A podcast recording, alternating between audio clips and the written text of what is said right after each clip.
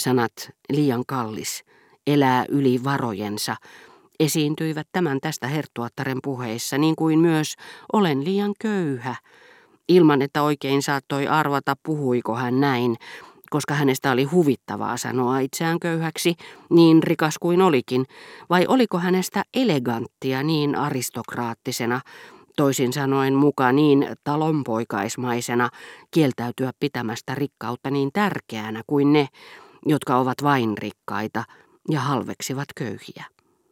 Ehkä se pikemminkin oli tottumus niiltä ajoilta, jolloin hän oli jo rikas, mutta ei kuitenkaan tarpeeksi varakas niin monien maatilojen ylläpitokustannuksiin nähden, eikä rahavaikeuksistaan huolimatta halunnut antaa vaikutelmaa, että peitteli niitä.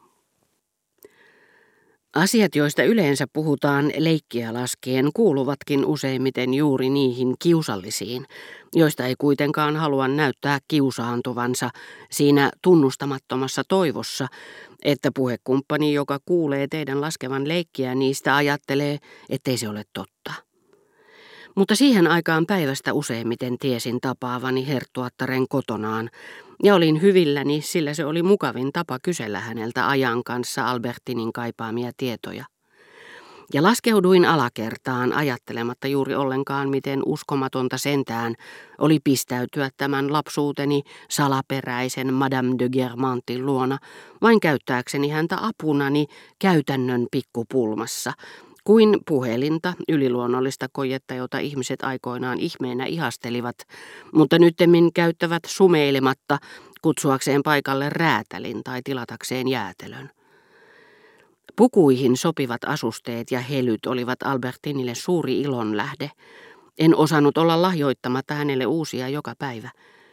Ja joka kerta, kun hän oli ihastuksissaan puhunut huivista, stoolasta, päivänvarjosta, jonka hänen välittömästi kaikkeen eleganttiin hakeutuvat silmänsä olivat ikkunasta tai pihalla nähneet Madame de Germantin kaulassa, hartioilla tai kädessä, niin tietoisena siitä, ettei tytön valikoiva maku, jota eleganssin oppitunnit Elstirin kanssa käytyjen keskustelujen muodossa olivat entisestään hioneet, alkuunkaan tyytyisi mihinkään sen suuntaiseen, sieväänkään, joka sivistymättömän silmissä käy alkuperäisestä, mutta ei sitä vastaa. Kävin salaa tiedustelemassa herttuattarelta, missä, kuinka, minkä mallin mukaan oli valmistettu Albertinin ihastuksen kohde. Miten minun oli meneteltävä saadakseni samanlaisen, missä piili valmistajan salaisuus, hänen tekotapansa viehätysvoima, se jokin, sanoi Albertin, minkä nimisiä ja laatuisia kankaita, ainesten kauneudella on merkityksensä, piti pyynnöstäni käytettämän.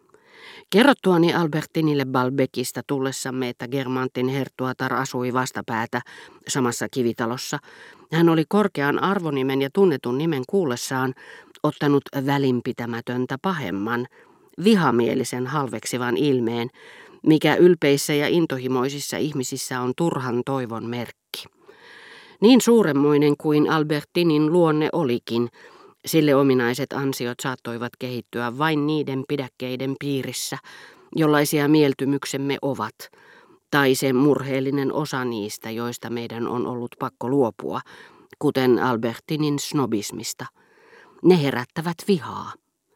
Albertinin hienostoviha oli kyllä kaikkea muuta kuin hallitseva piirre, ja miellytti minua vallankumouksellisella hengellään, toisin sanoen onnettomalla rakkaudella aatelistoon, tunteella, joka edustaa ranskalaisessa luonteessa Germantin herttuattaren aristokraattisen lajin kääntöpuolta.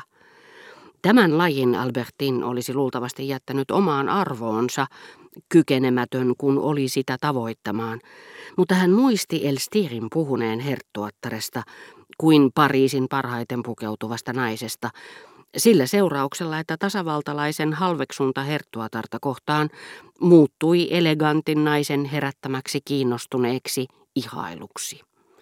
Ystävättäreni kyseli minulta usein kaikenlaista Rova de Germantista, ja oli mielissään, kun kävin pyytämässä tältä pukeutumisohjeita hänelle.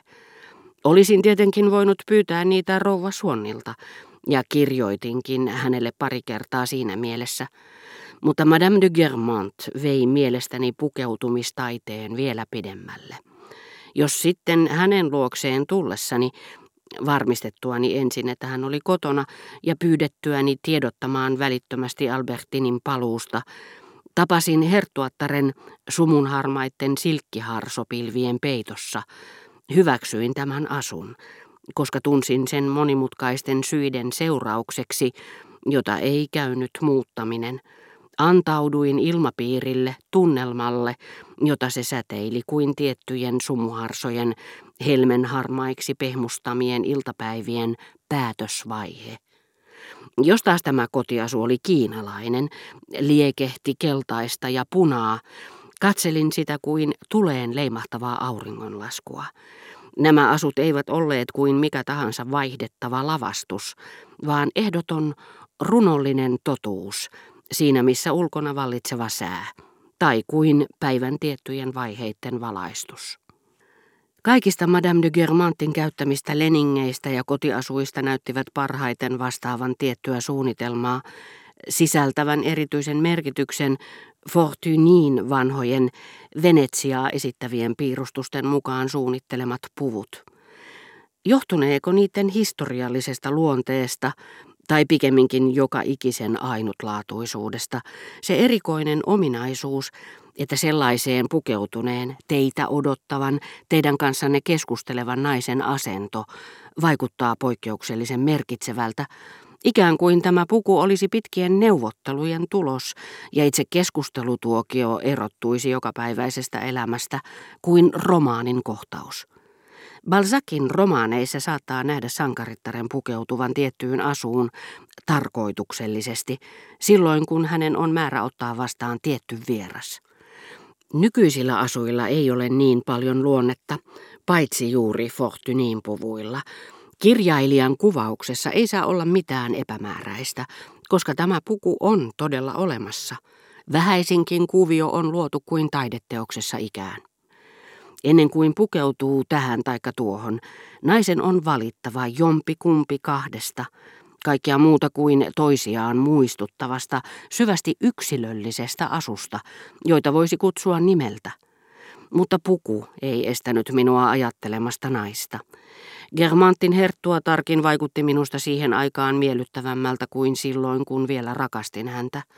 Odotin vähemmän naiselta, jota en enää tavannut hänen itsensä tähden, sillä seurauksella, että häpeämättömän tyynesti, melkein kuin olisin ollut yksin, kuuntelin häntä takan ääressä kuin olisin lukenut vanhahtavalla kielellä kirjoitettua kirjaa. Pystyin nyt vapautuneesti nauttimaan hänen puheensa puhtaasta ranskalaisesta sulosta, jollaista ei enää tapaa nykyisestä puhutusta eikä kirjoitetusta kielestä.